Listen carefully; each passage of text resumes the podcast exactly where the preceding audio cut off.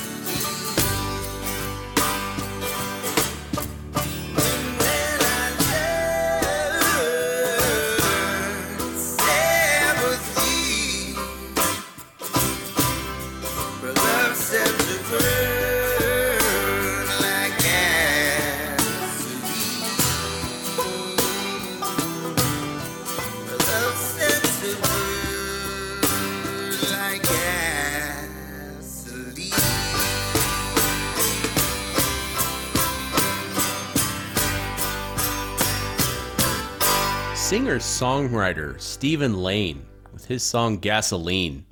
A little bit of uh, indie folk from Alabama, Dan. If you'd like to hear more from Stephen Lane or any musician featured on the program, go to menseekingtomahawks.com. I send it to you, Dan. Thanks. And yeah, you know that that music was from Alabama, not too far from where I spent the last several days in Nashville, USA. Uh, Tennessee, if you're uh, from another area, and it is known as Music City, USA. And I, uh, I'm going to get into some of my musical uh, soirees that I had while in town. Um, but at first, I wanted to kind of share like what brought me there. So, uh, as you mentioned in the past, I do um, like events, conferences, things like that, often taking place at convention centers. And one of the biggest convention center uh, companies is the Gaylord Company. So you've got Gaylord hotels and convention centers all over the country, and kind of their flagship is in Nashville. And I was lucky enough to be invited by them for this uh, this weekend uh, affair, and it was a lot of fun. So first, thanks to Gaylord for I'm sure they're listening for uh, bringing me out there, but for supplying the uh, content for this episode because it was um, a, a weekend I won't forget. That's for sure. So I, If they'd like to join Zombo as our prestigious sponsor, feel free, Gaylord. We're here for you. feel free, and I'll, I'll bring Jack next time. Uh, but but uh, kind of start out with where I started on this uh, this weekend, and that's what anyone who's been to Nashville or maybe heard about uh, some of the cool things that happen there. It's Broadway Street. Jack, are you familiar with Broadway Street in Nashville? Indeed. So this is the strip. This is the street that all the the craziness happens. Um, it's probably the coolest like downtown bar type street that I've ever been to. Um, a lot. It, it kind of reminds me of Sixth Street in Austin. Uh, I'm trying to think of other other things comparable, but it's just one of the streets where you stare at one end, and as far as you can see, on both sides, there's bars, there's clubs, um, all in this one street. And you know, living up to the name of Music City, literally every one of these storefronts has has music playing in it. So every bar has the sliding glass windows that open, and there's bands playing at every bar. There's a Taco Bell on that street that's got live music. The only Taco Bell that I've ever seen playing live, uh, having a live band. Uh, and even a bank, you know, one of those little kind of downtown banks where it's got the ATM and the small teller. Uh, there was a musician in the lobby of the bank. So definitely kind of a cool experience to, to walk up and down that street a little bit. Now, this is where all the craziness happens late at night, where all the bachelorette parties are. My stop there was at 1 p.m. in the afternoon on a Friday. And I can report back that, uh, first of all, good news COVID's over in Nashville. Um, nothing to worry about there. uh, because, you know, you feel like, okay, cool, I'm outside, outdoors. That's what they recommend. You're okay. Um, except if you're packed shoulder to shoulder, front to back, um, on a sidewalk in, again, 1 p.m. in the afternoon. Uh, it was the most. It was like I, I haven't been in sidewalks on sidewalks that crowded in New York City. Like this was insane how packed it was just on a seemingly random afternoon.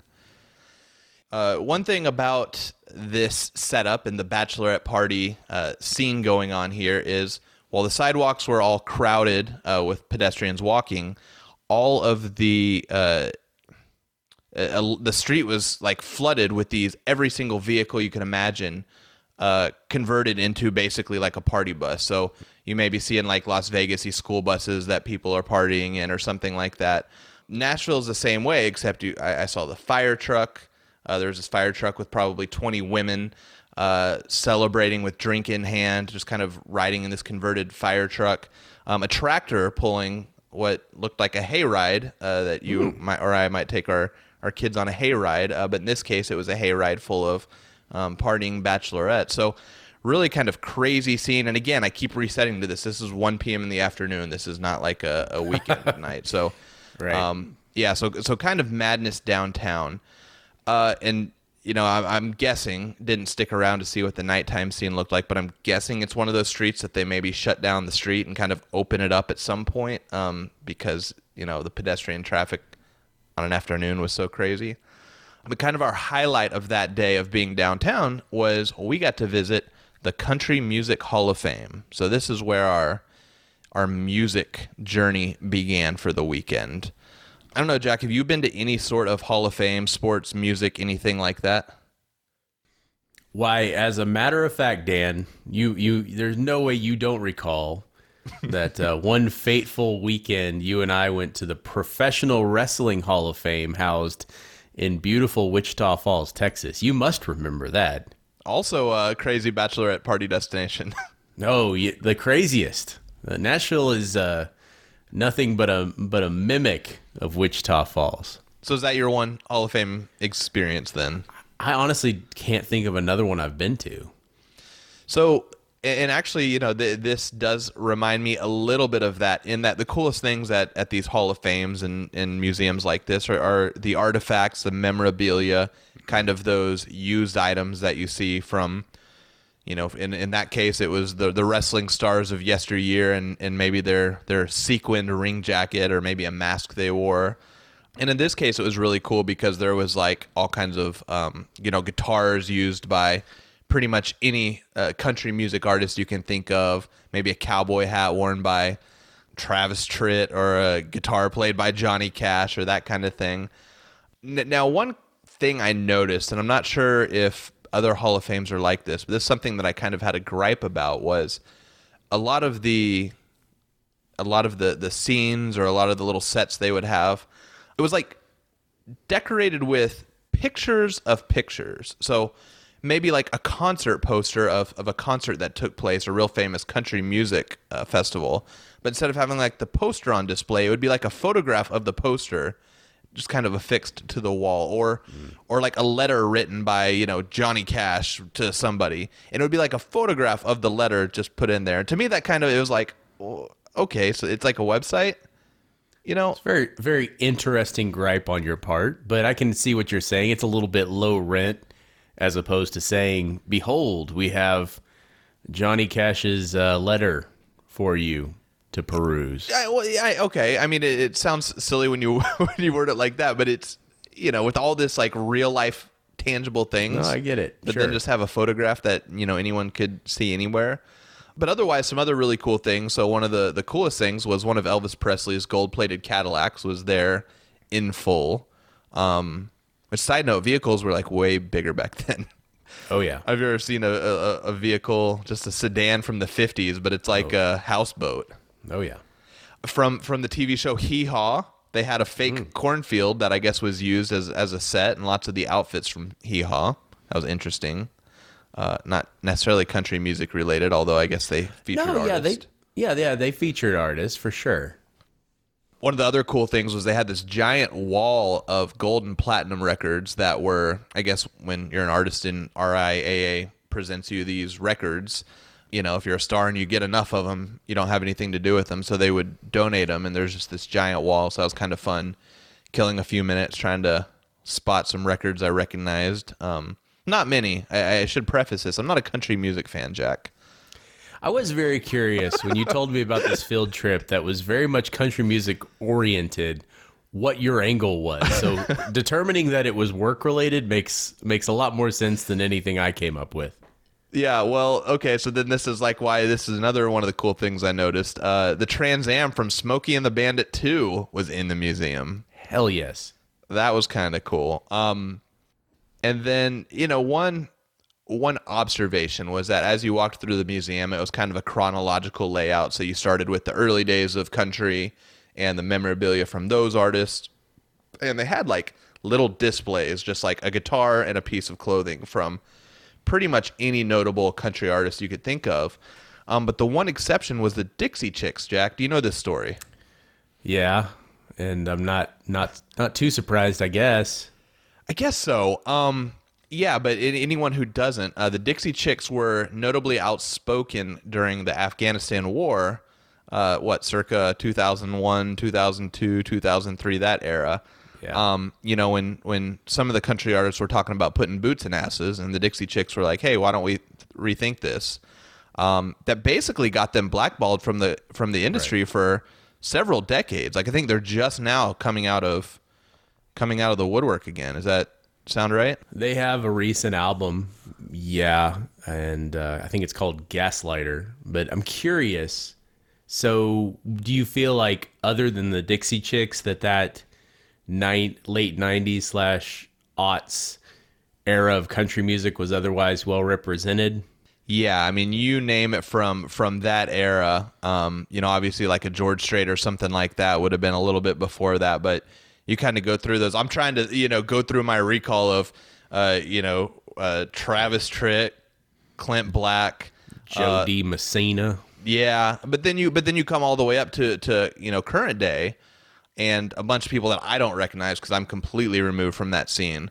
But it went all the way through there, so there was yeah a very kind of obvious thing, and I don't know enough about if there was other people missing for for reasons like that. But just in terms of my like recall of people who were popular in the in the genre, they're the ones that were left out. So That's interesting because they they were pretty big in their day, and uh, that was scandalous for uh, for that uh, community, I guess. So it's interesting. It is interesting, and uh, the the the main event for why I was in town, though, that's what came up that evening. And you know, a little hint: this person also did something uh, much more recently that I would have thought would have maybe gotten this person blackballed from the industry as well, or at least gotten some heat. But as far as I could tell, things were going perfectly fine. And Jack, that's what's coming up next is I spent a very intimate evening with one of the biggest stars in the history, not just country music, but music in general. Uh, and it's someone who's very on brand for Nashville. So I can't wait to tell you all about this next. Oh my goodness! Did you guys hear how he stressed the word intimate? Like I'm I'm not sure I'm not sure what's about to happen, but uh, but we're gonna we're gonna get through it together. Well, guys, coming up next, Dan is going to do a little bit of Red Shoes Diary for us. But first, we have a bit of uh, chip tune slash smooth jazz all the way from the UK, Dan. Uh, this is Usagi Ika with the song Tadpoles right here on Men Seeking Tomahawks.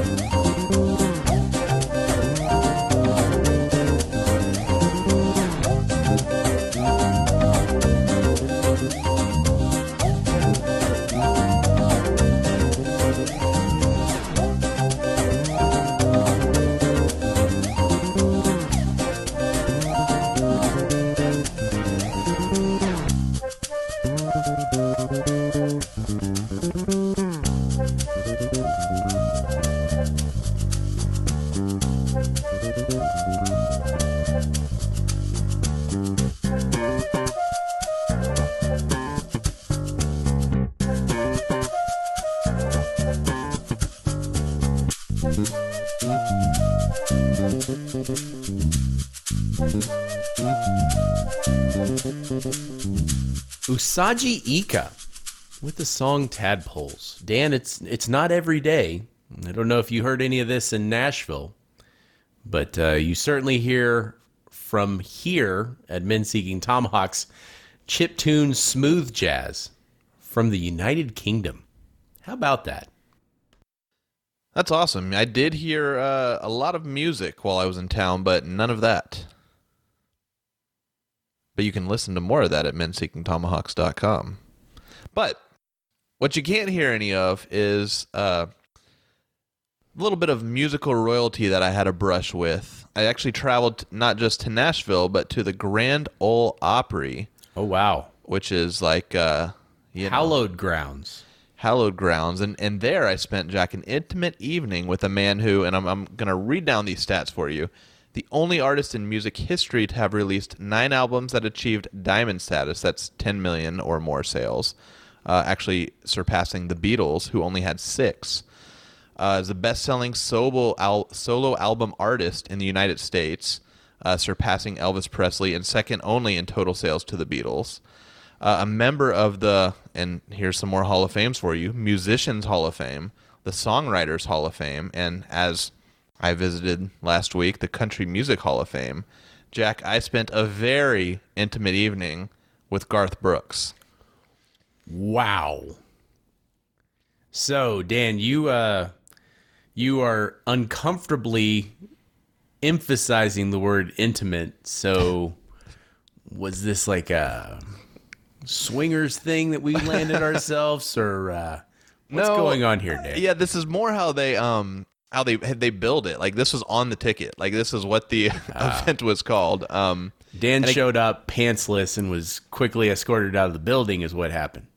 yeah exactly that is uh what happened and then i you know guys said said intimate. I'll put my boots back on, okay? um, but yeah, you know, as we as I mentioned earlier, uh, not a huge music fan, uh, and my, my least interesting genre of music is country. Um, but definitely something I couldn't turn down when I got the invite. And you know, since we're we're going through the intimacy of this, um, a lot of that had to do with uh, the previously mentioned Grand Ole Opry, the Grand Ole Opry House, um, where this was, uh, where this concert I went to, intimate evening concert, took place. Little background there. So the Grand Ole Opry House is where the television show, the Grand Ole Opry, takes place, and has taken place since the 70s.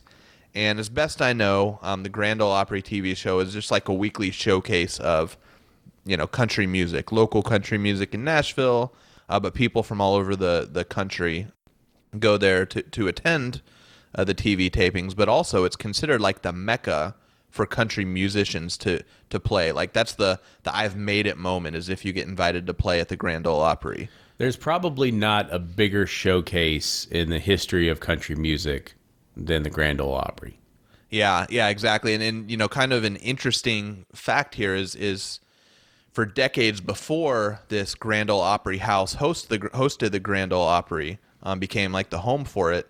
Actually, in downtown Nashville, there's a place that's called the Ryman Auditorium, uh, kind of a converted church. And in the early 1900s, all the way up until 1970s, that's where the Grand Ole Opry TV show took place. So that was kind of considered like the Mecca building was the Ryman Auditorium, and it was really old though and falling apart. And so when they moved it a little out of town to this new Grand Ole Opry House, um, they they cut out like a circle from the stage of that original Ryman Auditorium, and then when they built the new venue, they built around this circle. So that circle uh, is is still the same circle, still that same like stage, so to speak, that all the the great country music stars from the early 1900s played on. So, you know, okay, it's a different building, but that stage is kind of that hollowed ground. So that was kind of a cool fun fact. Um, it's actually so so important, I guess, to, to country music and country music fans. Um, in 2010, there was like a big flood in Nashville, and the the Opry House flooded. But like the thing they saved first was they went in there and they were able to lift that circle and take that kind of to, to a dry place. So that was the one piece of the whole building that didn't get flooded was that same circle. So kind of a, a fun fact there. The building itself was super. I, I was I don't want to say underwhelmed, but from the outside, looked like it could have been any you know big church that you drive by on the side of the road or something like that. There's nothing spectacular looking about the Opry House from the outside. Um, and then on the inside, it kind of was like a traditional theater with your lower level and your upper deck. Um, kind of the interesting thing though is the seating was even though it's it's permanent seating like you would see in a in a regular you know kind of like Broadway type venue or opera house, but it was like church pew type seating. So it wasn't like individual seats, but it really other than you know anyone who's been to a church other than like the kneelers that kind of fold down on the back of the church pews uh, otherwise that's what the seating was like so that was kind of uh, interesting i'm not sure i've ever been to a venue that's had that kind of seating Well, that must be a callback to the original venue too, don't you think? yeah probably so yeah even though yeah kind of a throwback right Yeah. Yeah, and it definitely definitely did have that vibe. The other interesting thing that made this evening even more intimate was that this uh, th- this venue has a capacity of about four thousand, but I guess at the artist's request, um, all the bad seats were not sold. So a lot of the seats in the upper deck, probably the last the back half of the upper deck seats, just were not sold for this concert. And then um, there's certain like sections, the very back of the lower section that weren't made available as well. So kind of a fun um, kind of a fun intimacy thing going on here. And yeah, I guess this concert sold out in like, you know, 10 minutes. And actually I guess Garth Brooks is on like more of a more of a uh, like a stadium tour right now and selling, you know, football stadiums and things like that. And even those are selling out within, you know, a few minutes. So I'm lucky to get this invite because I would not have been able to get these tickets on my own. So Dan, I have a question because I think I think we're rounding the the corner here where you're about to start explaining the the uh, performance itself. Yep. There's something that Garth Brooks does. I mean, I've I, when I was I, I I don't know about you, but when I was a kid, we definitely listened to those cassette tapes. Yep. Definitely watched the VHS performances. So I mean, I've been I'm very aware of Garth Brooks and have been since I was a kid. But there's this um, thing he does. It's it's a little bit of a quirk. I don't know if any I don't know how many people notice that he does this. But Garth Brooks will walk out. He's been doing this for decades, right? And he's like the like you said, he's like bigger than the Beatles, bigger than Elvis in in, in some respects. He will walk out to a sold out crowd and look around in fake astonishment that anybody showed like he takes his hat off and is like oh my gosh ma they came to see me. Did so and he'll just look around just gazing at all oh my god all, i don't even know if i can perform tonight. There's so many people here. Like he and, and it just feels so forced because there's no way that this man who has performed in front of millions of people at this point in his life is actually astonished that people actually came out to see him. Did that did that occur when when Garth Brooks came out at the Grand Ole Opry? so spoiler alert the show lasted about three hours and it flew by um, but i'd say n- no more than an hour of it was spent doing things like that the rest of it was definitely the rest of it was definitely music So he did. There's an. wow, so man. so So- skipping to the end before i get back to the be- barbs aimed at Garth Brooks all of a sudden. skipping to the end before i get back to the beginning here um, but the last sign was this was the best night ever was the last thing he screamed Oh yeah. um, Yeah, but okay, so all, okay, so yes, all of that happened. Yeah. Um, but I, I'll say, most of the audience bought it hook, line, and sinker. Like nobody was was as skeptical as you just came across. Um, No, I mean, of course people- not. No, no, no, no, no, no. None of them are skeptical. I am, yeah, but nobody who's at that show who spent money to watch that show is like, he's doing a bit, right? Yeah. No, no, they're not doing that.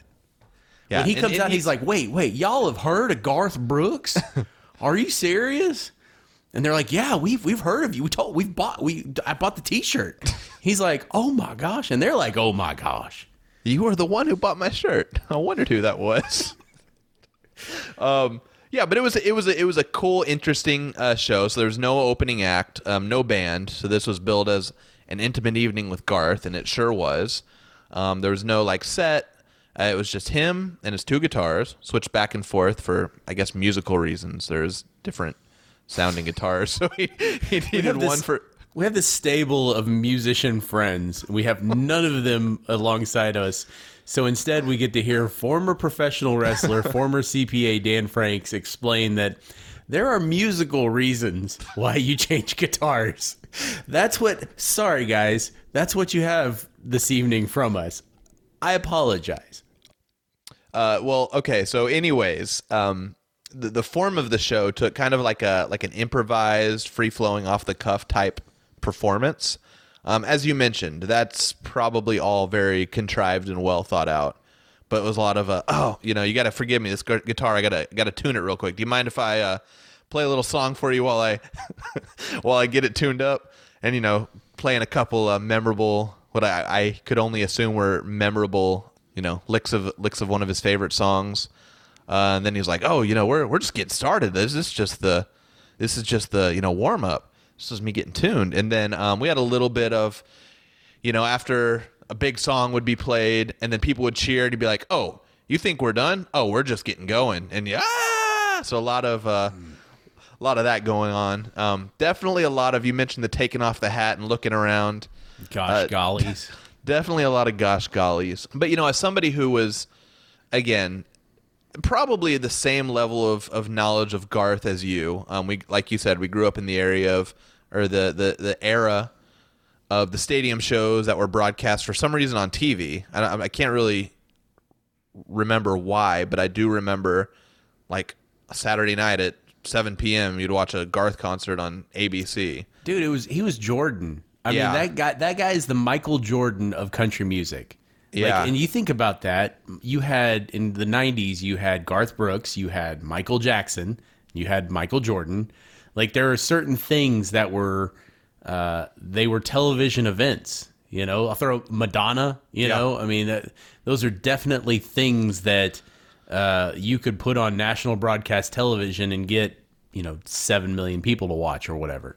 Yeah, yeah, and, and so you know some of those songs from that era I definitely recognized, but again, kind of the form of the show was him talking through. Well, you know, this is where I started. I started playing the dive bars in Oklahoma, and uh, you know, here's some of my influences, and we got some you know James Taylor and Bob Seger covers, and uh, even some uh, some Billy Joel and Elton John. Like he would play right. like little songs that that, and I guess you know, me looking from the outside in, I'm like, okay, he's like a country guy. But for country people, he was considered more of a country, crossover. Like he was considered someone who mixed in a whole lot of rock compared to some of your more traditional, like George Straits and, and things like that.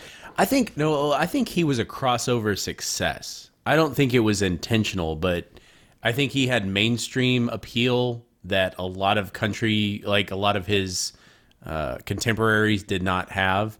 And and yeah, I mean he he co- like he covered an Aerosmith song on one of his albums.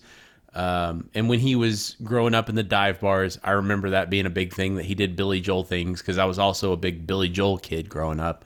Uh, but he was definitely mostly known as a country musician, except for Chris Gaines, and that was a whole. that's, and that's another story. Yeah, another story for another day. Um, but I did enjoy kind of showing showing uh, my my guest who came with me, showing her a picture. Hey, you probably don't remember this, but this is him in the late '90s when he tried to be a rocker.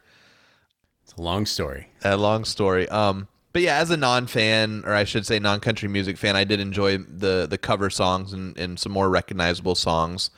He did again, you know, whether it was genuine or not, like he did, he was able to maintain like a personal feeling, and you know, he would say, "Oh, I forgot the words. Can you help me out?" Like you know, those kind of things, and like people. But it can't. He's like a such a like he's a very it. good entertainer. Like He's a showman. Yeah, he's I a it. showman and like everything was probably scripted out to a T, but it came off as like, hey, we're just hanging out and you know, we're just playing some songs. You know, a few people from the audience did yell out songs and he would break into it. And I don't think those were like plants or anything, but he's somebody that's been playing the same songs for, you know, 30 years, so it's probably Yeah. not That's it. It's not even scripted, Dan. It's just that this we've done this match five thousand times. We're just gonna we got it now. We we know.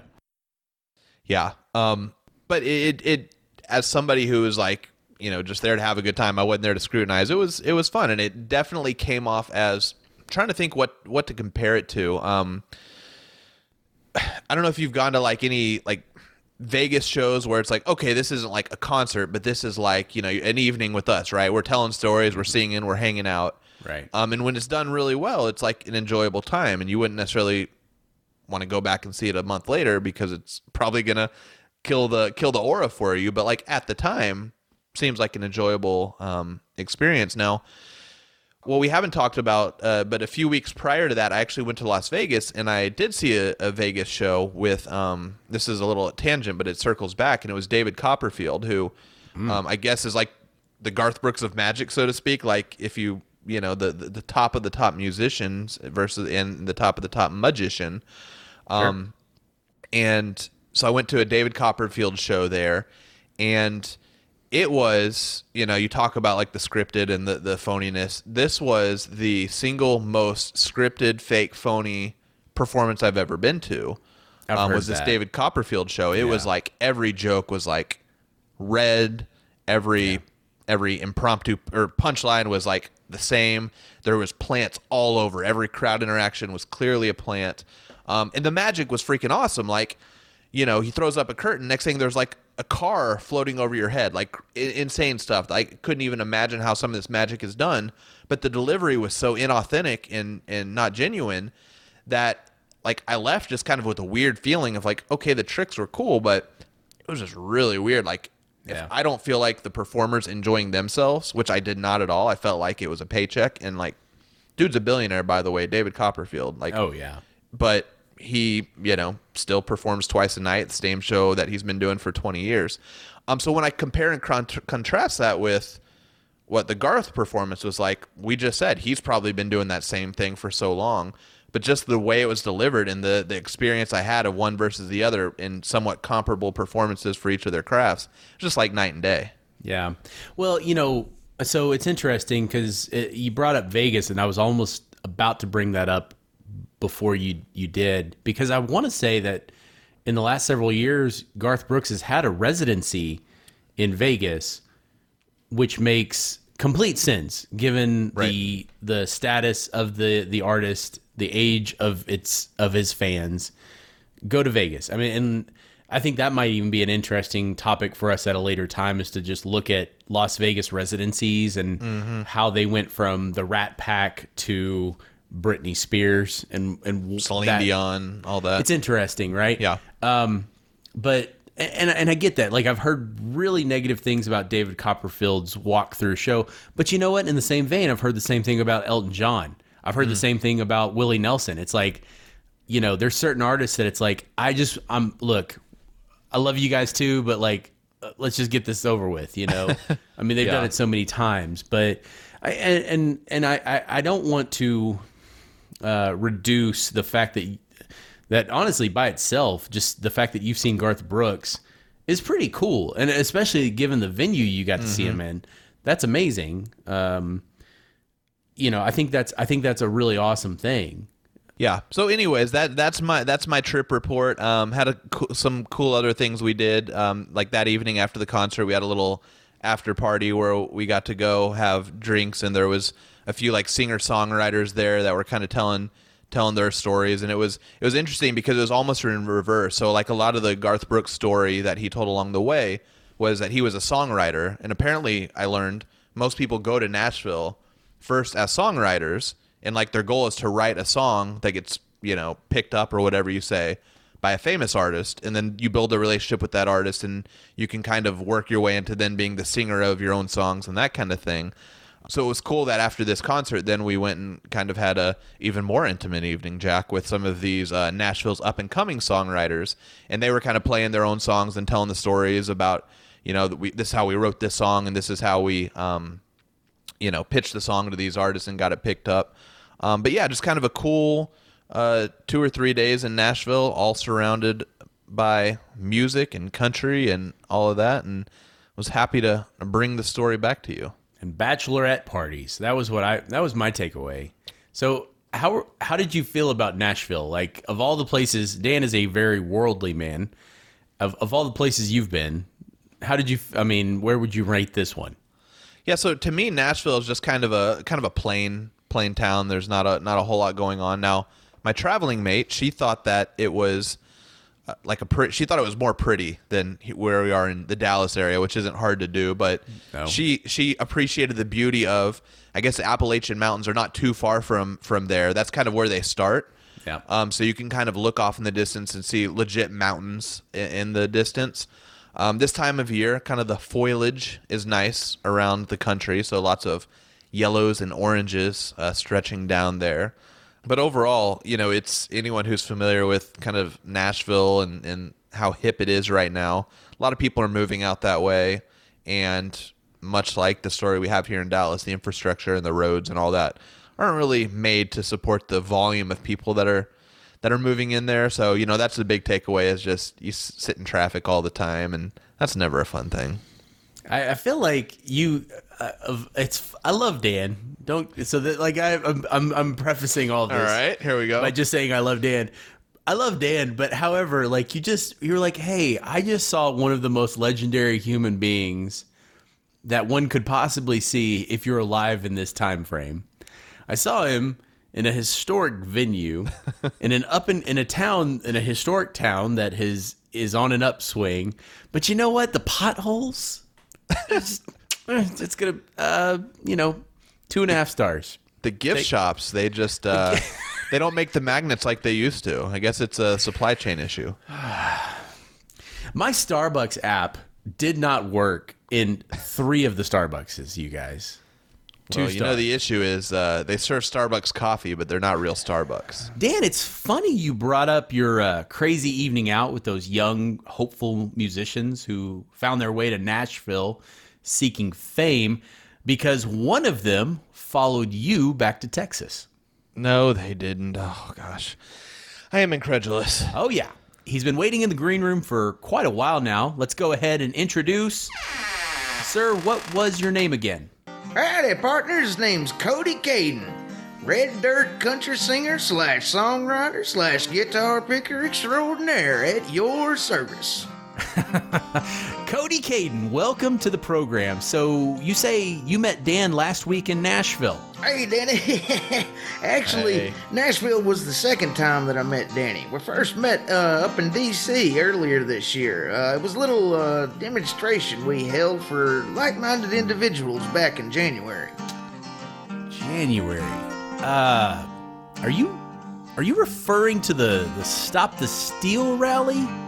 Dan, you didn't tell me you were a rioter. No, no, no, no, no, no. This is preposterous, slanderous. Actually, Cody, how could you? Oh, come on, Dan. Stop being modest. I'll never forget everyone cheering for Danny when they showed us that he stole Nancy Pelosi's hanging there cat poster out from out for office. This man is a true patriot. Dan, what say you? I, I say I need a minute. Actually, I'm. Uh, g- give me a moment here. Dialing the phone. Uh, getting the official MST lawyer right here. Uh, stand by. Oh, maybe Danny just doesn't remember. I bet he doesn't remember too much from Nashville either. Who, boy, he tied one on that night. You know that that does make sense. He he didn't recall many details about that trip, uh, apart from potholes. You know, he did talk an inordinate amount about potholes, yeah. Uh, but he also talked about how he was going to make me a big time country western music star when I came down here to Dallas. Well, here I am, Danny, and I saved all the Uber receipts for you to reimburse me, just like you told me to do. I don't remember any of that. Not not a bit. And I, I know you're trying to say it's because I drank too much, but I think it's due to the fact that these are 100% non-factual. This is lies, lies, lies, and I probably had all of two drinks the entire evening. No, no, no. You're right, Dan. We didn't get all that. We didn't drink all that much. Not after we started huffing carburetor cleaner. That's when you went full hee haw. yeah. Gosh. Wow. Uh, so, if you're just joining us, we're speaking with aspiring country music star Cody Caden, who ha- was guaranteed stardom by one Dan Franks on his recent trip to Nashville. So, Cody, what did Dan say he could do to help launch your music career? Well, Mr. Jack, I don't know if uh, you know this, but Danny here owns and operates the world's largest, longest running conference and trade show for podiatry. No, not quite. A pod, but it, it's podcasting. The conference is for That's what I said. podcasting. And Mr. Danny told me that I come down here and perform in front of all them foot doctors. I, I like it. Uh, foot doctors buy records too, you know. That's what Mama said. As a matter of fact, those were dying words. What? in The, oh my god, I am insane now, Jack. now, Mr. Danny said the master stroke to his plan was not the foot doctors, believe it or not. No, no, no. In hushed tones, albeit slurry ones, on account of all the carburetor cleaner oven, uh, Dan uh, confided in me that he also produced a semi weekly audio program that just dedicated to showcasing musical talent. Hmm, interesting. Yeah, now we're talking big time here. This show has launched all the greats the Swedish Teens, Sono Amazing, Springworks, all the greats, you know. Wow. I, Dan, look at my arm. I've, I've got chills. Hmm, and this show was called, uh, what was it? Uh, People Looking for Tommy Bahamas or something. Uh, so, so here I am, Mr. Dan, uh, here to perform live on your audio non video show on the interweb. Ah, Dan, it, it's only fair that you introduce the music act this time, seeing as, you know, he is your client and all. There is not a chance in the world that I won't regret doing this, but ladies and gentlemen, here he is, Mr. Cody Caden, right here on People Looking for Tommy Bahamas. Thank you, thank you, Mr. Dan. Uh, this one goes out to Mr. Dan, and I call it Welcome Back JFK Jr. Oh, no, that's go, okay. That's, no, stop. Okay, hey, Cody Caden, everybody. right there. All right. Off, look, off. I, we we just ran out of tape. I'm sorry. We got we got to cut this one man. short, Cody. Sorry about this. Maybe Uh, and as time. they, al- eh, maybe maybe prob- probably not. And as they always say, this is once again the end of Men Seeking Tomahawks. Be sure to subscribe to the program on your favorite podcast app. Become a tomahawk seeking person by joining the conversation over on The Social. And to hear more from the musicians featured on today's program, go to menseekingtomahawks.com. For Dan, I'm Jack. For Jack, I'm Dan, and, and Cody, do not ever sing that song. Oh, you said you Yeah, loved it it back in Nashville. Throw no, throw in the trash.